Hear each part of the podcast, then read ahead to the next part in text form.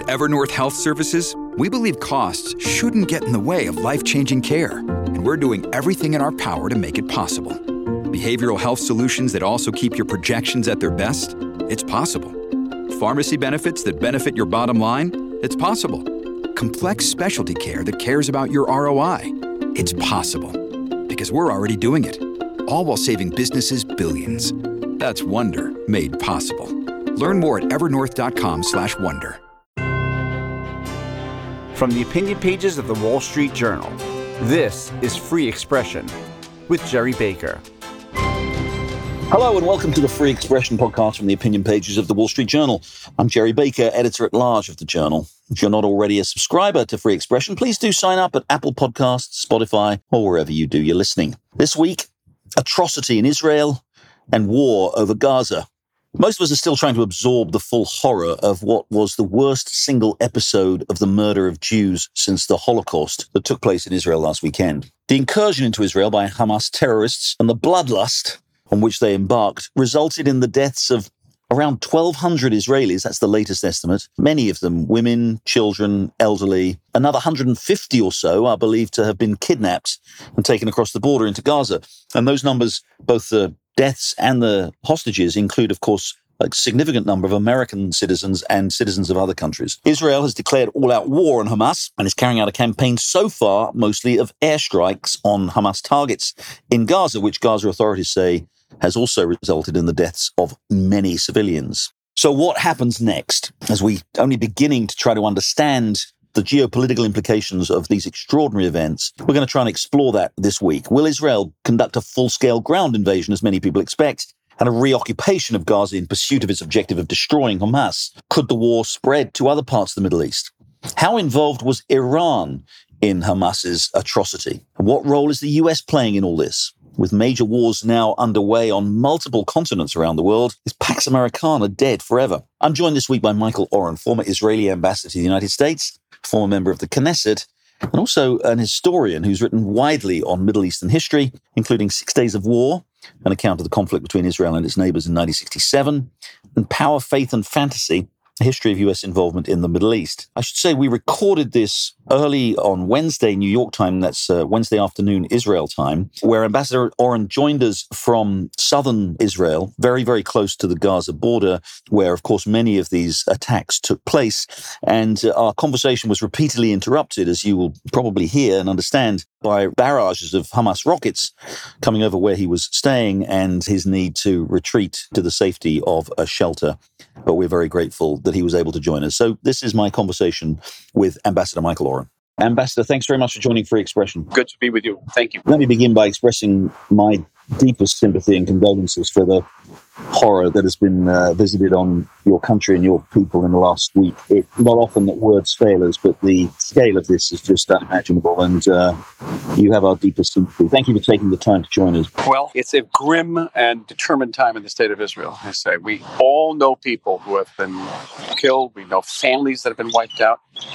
Yesterday, I heard that uh, a woman who grew up with my children, she and her husband and their three young kids, beautiful family, were just uh, wiped out. Terrorists came into their house and shot them. This morning, I learned that the two sons of the rabbi who wedded my daughter, two young men who were married with kids, the day of the war, got up put on uniforms on their own initiative, went down south, and they didn't come back. I think you are now in Ashdod, where some of these atrocities occurred. Can you just talk about what it's like there at the moment? Well, I just came from Ashkelon and Ashdod. These are the two major cities in the south. Both are well within range. We just uh, coming into Ashkelon about an hour and a half ago. There were several rocket hits. We visited uh, Barzilai Hospital, which is an extraordinary institution which operates under fire, dealing you know, hundreds and hundreds of casualties. And parts of the hospital are actually armored, protected protected against rocket fire, but parts weren't. The terrorists fire at the hospital on purpose, and parts of the hospital were destroyed. Then we came to Ashdod to participate in the Shiva mourning ceremony for a family of a 19-year-old woman soldier who was killed on one of these uh, kibbutzim battles. We're about to go in there now. We'll go to several of these Shivot today. And all the while, you just hear stories. A friend of mine called who had a son in the army who was taken to Kibbutz Be'eri, where this massacre took place because they needed help in removing the bodies and taking pictures of the bodies. And he said to me, I sent my son into the army and he came home a completely different human being, radically changed him. So this is what's going on here. At the same time, Israel is preparing for the next phase of this war. And that's why I say it's grim and determined. The determined part is that we've called up something in the order of 360,000 reservists, which is going to bring our total military force up to around a half a million. If That's the size, you know, comparably, that's roughly the number of international forces invaded Iraq in 2003. And we are poised to undertake what I assume to be a large scale ground incursion into Gaza to rid Gaza of Hamas. So that's the objective, and Prime Minister Netanyahu obviously has spelt that out. What does it mean? And again, you know, you're an historian of warfare in the Middle East. You wrote a very well-known book on the Six-Day War. You spelled out the objective to destroy Hamas. What does that mean? What will that require in terms of what, what the U.S. military will do? That's the, precisely the question in everyone's mind. This would be the third time that Israel would conquer Gaza. Israel conquered Gaza in 1956 during the Suez Campaign, and then again in the Six-Day War. In both cases, it was an operation that took roughly a day, basically a day. Uh, this is not going to take a day. Gaza is, for one thing, more densely populated. Uh, Hamas will often say that uh, it's the most densely populated area in the world. It's not. Tel Aviv is almost twice as densely populated as Gaza is, but it is very densely populated, and especially you know the urban areas.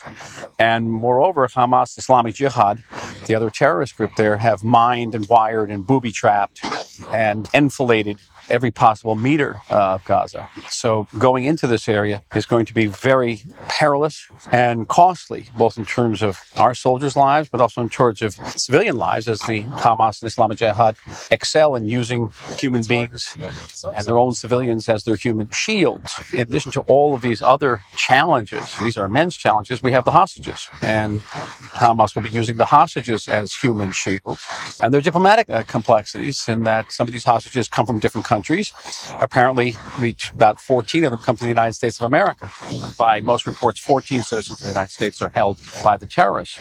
And the terrorists will be using them as human shields. Just yesterday, they said that for every bomb that falls on Gaza, they will execute one of the hostages. That certainly indicates the complexity of this. This is an immensely challenging environment for any army to operate in, particularly the Israel Defense Forces, because we have a strict uh, moral code that the army holds to, and we operate under a microscope, an international microscope. And I was saying that during President Biden's speech last night, and I've been uh, involved in U.S. Israel relations for many decades, both as an historian as well as a practice practitioner. And I don't remember a speech like that in terms of you know its passion, its commitment. But it did have one not so failed caveat. He said, "Well, the U.S. Army, like the Israeli Army, operates according to law, and we expect the Israeli Army to operate according to that law, unlike the terrorists, which who don't. Meaning, you have a green light to go into Gaza, but you got to be very careful to limit as much as possible the collateral damage to Palestinian civilians. Politically, the president was saying, listen, I got a lot of pressure from my own party about this. You Israelis have to help me to help you. Yeah, and what we've seen in the past, Ambassador, when Israel has uh, mounted these incursions, Lebanon against Hezbollah in 2006 and Gaza actually against Hamas in 2014, we've seen in the past is, you know, international opinion in both cases initially supportive maybe because of the incidents that led to that, but pretty quickly that international support, that international endorsement dissolves quite quickly as, you know, Hamas is very, very good at exploiting problems. We know, quite frankly, that it, you know, that it does place its military capabilities in areas where there are civilians, civilians die, that becomes a huge story. Everybody says Israel's got to stop. And the pressure becomes irresistible. And, and particularly after 2014, you know, that kind of ended inconclusively, I think it's fair to say. I mean, I know Israel says it, it, it managed to eliminate a lot of Hamas terrorists. Obviously, this scale of this atrocity is so much greater than anything we've seen in the past. But how much do you expect that to be a factor again, the sort of pressure on Israel as this war progresses? We've given a certain amount of grace here. We've paid for it with an immense amount of blood but the grace is time limited. Already, I was being asked on the BBC last night whether Israel, in blockading the Gaza Strip and preventing, you know, water and food from coming in, is not guilty of war crimes. We're already being accused of war crimes by the European press, and it will change. It depends whether they come up with what's called the Kfar syndrome, and I'll explain what that means. Uh, Israelis know what this means, and I'll explain it. Okay, back in 1996, we had an operation against Hezbollah in Lebanon called Operation Grapes of Wrath. You may not be old enough to remember it. Uh, Grapes of Wrath was the only Israeli operation named after a line in the New Testament. they named it and then figured out it didn't come from the Old Testament. And it was kind of funny, except that we lost the operation because one day an Israeli tank shell uh, hit a UN outpost in Kfar Kana in southern Lebanon and killed 100 refugees. And that changed the entire narrative of the war. Before that, we were the victims, and then after that, we were the perpetrators. Go ahead 10 years in 2006 during the second Lebanon war. I was in that operation too. I was in both operations. And I was riding in a Jeep along the border with the New York Times reporter, and he's telling me that we, you know, international opinion is with us and we have a lot of time to keep fighting Hezbollah. and I said, yes, unless we come up against the Kfar uh, syndrome. And, you know, as it happened, the very next day, the same happened in the same place. An Israeli shell hit a building and killed 70 civilians, and the entire international narrative turned against us. We became the bad guys. So we take a situation where tens of thousands of Israeli soldiers, tanks, infantry are making their way through a densely populated Palestinian area with 2 million Palestinians in it. The chances of encountering another Kana incident are very high. You're up against the law of averages, and the law of averages are working against you. So I'm acutely aware that we are operating against the clock. And that clock is, what can I say? It's advancing. Given just the scale of this massacre, like nothing we've seen, you know, since the Holocaust in terms of single episode loss of life of Jews, you have to assume that the domestic political pressure, and we know how it divided Israel has been politically, domestically, will be very much in terms of demanding the prosecution of this war to the maximum. One does not have to assume it's a fact. Because we've had now five rounds of fighting with Hamas and Islamic Jihad. And every time the percentage of Israelis who do not want to go back to the status quo ante rises. The last time we fought them was in 2021. I was in government, and the level was about 80% of Israelis were against a ceasefire. Now I would say that's about 98.5% of the people are against a ceasefire. And yes, there's zero willingness to go back to the status quo ante. On the contrary, people are demanding a change, and they're aware of the price, uh, gentlemen. They understand. We're going to take a quick break there. When we come back, I'll have more with Ambassador Michael Oren on the atrocity that took place in Israel last weekend and its implications for the Middle East. Stay with us.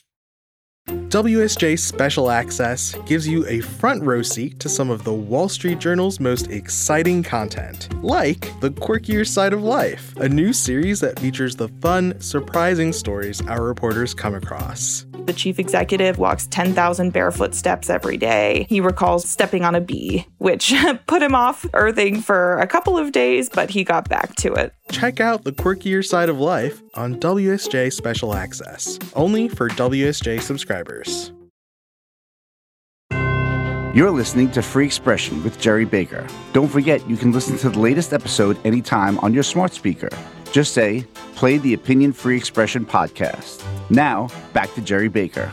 I'm back talking about war in the Middle East with Ambassador Michael Oren. Let me ask you about Iran. It was very striking on Tuesday listening to the President of the United States speak. As you say, he gave a very, very forceful, almost emotional and, and moral denunciation, obviously, of Hamas and what had happened. He, it was striking that he didn't mention Iran. We, the Wall Street Journal, have reported that the Iranian regime was directly involved in the planning, and the preparation for this attack. Again, I know that's been denied by Jake Sullivan. Yeah. Yeah, yeah, exactly. Although they also acknowledge, of course, the close links between Hamas and Iran. What's your sense of what's going on here? To an observer like me from here, knowing how close the links are between Hamas and Iran, it just seems inconceivable, at the minimum, that Iran would not have been very well aware of this, what was going to happen, presumably given the sophistication involved and some of the things we're learning about it. Iran looks likely, given what we know about what it's done for Hamas in the past, to have been involved. What's going on here when we seem to get these denials of what seems to be a pretty logically obvious state of affairs? Well, I think I'm not going to speak for, for Jake Sullivan, but what he's basically saying is we have no evidence. But the absence of evidence is no positive proof.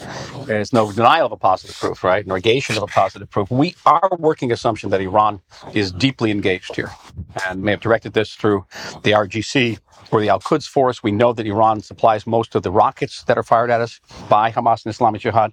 And those that aren't supplied by Iran are engineered by Iran, Iranian trained Palestinian engineers. So Iran is involved. It's involved with money and it's certainly involved with training. So you connect the dots. Okay, you, you don't have a smoking gun, and I don't know if it's a bad image giving this war, but you don't have a smoking gun, but those dots create a pixel image of a deep Iranian involvement. And I think that the president, to give him his due, was implicitly saying this. He was intimating that, you know, we may not have evidence of this, but we know Iran's involved, and that's why we're moving ships into the Straits of Hormuz.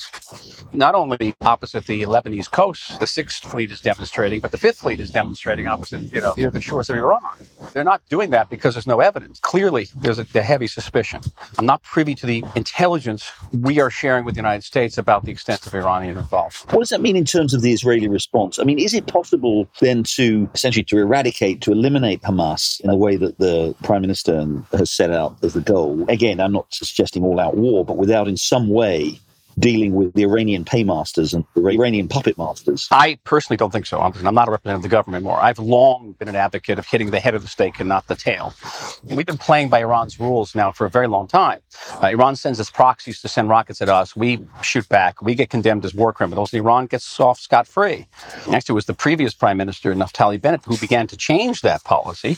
I've long been in favor of every rocket that comes over Israel, we should retaliate. We could deal with Hamas whenever we want to because they're not going anywhere. But now that we're fully mobilized and have a certain degree of international backing, we should tackle on the far greater threat of Hezbollah. Hamas maybe has 15,000 rockets. Hezbollah has 150,000 rockets. Uh, many of them are accurate. While completely understanding what you're saying and the justification for it, doesn't that mean essentially an all out war in the Middle East, which could drag in other countries, including possibly the United States? But it may even happen already. They've already fired at us. They've already fired the first shots. We had three soldiers killed yesterday by Hezbollah. How much provocation do you want? What's going on up there? Actually, I wanted to ask you that. I mean, it seems to be sort of sporadic rockets being fired, Israeli forces going in and taking out some of the forces. Is that going to escalate? Is Hezbollah going to take the opportunity for an all out? And we, as we know, they are much better armed. Vastly, and also better trained. They've been fighting in Syria for years. These are very skilled fighters. A much greater threat, by the way. I mean, the exact same jihadist mentality. And they would do to the to our, you know, our inhabitants of the north of the Galilee what Hamas did to the inhabitants of the south. So we're dealing with the same type of, you know, species here that are much more heavily armed. I think they're testing us out. They're testing us our readiness. They're telling us our willingness to engage, because Hassan Nasrallah, the head of Hezbollah, will be very hard pressed, you know, to sit in Beirut and sip tea while Israeli forces are crushing Hamas. And what will his world say to him if he just sits back passively? And so there's going to be tremendous pressure on him to act. The question is, do we take the initiative? We give him the initiative. You know, I'm an historian, so I always have to fall back on history. In 1973, we tried to gain American and international favor by not launching a preemptive strike against Egypt and Syria. And Israel has regretted that decision every single day since then. Right? Quickly, I want to ask you where this leaves the wider strategic picture. This obviously seems like one of those transformational events in Middle Eastern history. And again, as an historian, you know that. The approach of Prime Minister Netanyahu since he took office uh, start of this year has been to continue this essentially the kind of almost ignoring the Palestinian problem. I, I, interviewed him a year ago where he said exactly this that the inside out approach, as he calls it, seeking bilateral deals. Obviously, you've had the Abraham Accords, the big elusive one that he was looking for with Saudi Arabia. And that was supposed to marginalize the Palestinians. It was supposed to guarantee Israeli security in this much wider network of arrangements across the Middle East. Where does all that stand now? Well, I think it can stand very much. I think in terms of Israeli public opinion, it's going to deepen significantly any resistance to what the West called the two state solution. Because uh, on the West Bank, Judea and Samaria, as we call it, you have a Palestinian Authority that is headed by a gentleman who is now in the 18th year of his four year term. And Mahmoud Abbas won't stand for re election because he knows Hamas is going to win. So if you have a Palestinian state, it's going to fall to Hamas within a very short order of time, especially if there's any Israeli withdrawal. We actually keep Mahmoud Abbas alive. And what's happening now in Gaza would be, you know, magnified tenfold if there were a Hamas state in Judea and Samaria and Jerusalem. Imagine that. And Israelis are not, not stupid. They understand that. But I think that if there be some creative thinking for a change on the part of our allies, particularly the United States, and saying, okay, this is two-state solution is not going to happen, but you could improve the situation on the ground different ways through you know, federal solutions, through autonomy solutions, cantonment solutions. There are different ways you could go if you get off of unworkable formula, which has failed now for 30 straight years. I mean, I was an advisor to Yitzhak Rabin. I've been involved in personally every peace effort here of the last three decades. I will tell you, there's actually no chance it's going to happen. And I think people even in the president's staff understand this. They understand it, but there are political constraints on the American side as well. Go tell the progressive wing of the Democratic Party that you're, not going to work for a two-state solution anymore. Um, very difficult. And keep in mind, it's apples and oranges. Hamas is not a partner to peace. Hamas comes out and tries to destroy every effort for peace. The, the, the, Oslo process that I knew in the early 90s was basically undermined by Hamas bombing attacks, uh, one of which killed a close family member of mine. So Hamas is not pro peace. Even if you were to create peace with the Palestinians, say in Judea and Samaria, it would actually make Hamas, if this was possible, make Hamas even more belligerent not less so. In that context, what was Hamas's objective here and why now? I mean, is it just time and chance to, again, to sort of quote sort of biblical phrases? Or do you think this was obviously took enormous planning? Yes. And obviously, we know they're constitutionally committed to eradicating every Jew from the face of the earth. So presumably that's part of the explanation. But what's the particular strategic motivation for what's happened? Oh, I think it's about, as it always is, about popularity. They have a lot of problems at home. There's rising opposition to Hamas rule, rising, very sharp. They're oppressive. They don't care about their citizens, and they want to maintain their popularity in Gaza. They want to increase their popularity in Judea and Samaria. But I think you really have to look at the impetus behind Iran here. And Iran had several interests and had several fears that motivated them to start a Middle Eastern war. One was they saw weakness on the part of Israel. We had internal divisions over the judicial reform. They saw a reticence on the part of the United States to get enmeshed in further Middle Eastern conflicts. They very much feared the Israel Saudi treaty, the impending treaty, not only because they would face a joint Israel Saudi strategic front, but they very much feared Saudi nuclearization. And I have to say this without sounding too political, they feared the return of Donald Trump because it was Trump who did not want to renew the JCPOA. He, he canceled it, and it was Trump who assassinated Qasem Soleimani. So, in order to take advantage of the opportunities and allay the fears, the Iranians concluded, let's just start a, Middle East war that will completely destabilize the region. And in fact, they've done a pretty good job now. No one's talking about that Saudi-Israeli peace treaty now anymore, are they? I know nobody wants to dig too deeply into this right now. There's a, we've got a war to fight. You're going to ask about blame. You're going to ask about blame. Everyone asks about blame. I mean, there's going to be huge recrimination. They're starting. They're starting. Yeah. Many people have compared this to 73 and the Yom Kippur War, and we know what happened to Golda Meir after that. How did this happen, and what went wrong? There are many things that went wrong. There's going to be investigations afterwards. In Israel, no one's above those investigations, the findings. There will be consequences and far reaching and across the board. But I will tell you the basic thing that went wrong was the same thing that went wrong in 1973 was that there was a preconceived notions. And 73 was that Egypt and Israel were so humiliated in 67 that they would never again mount an attack. And I was privy, this I was part of the government because I was involved in the Gaza issue and I was in government.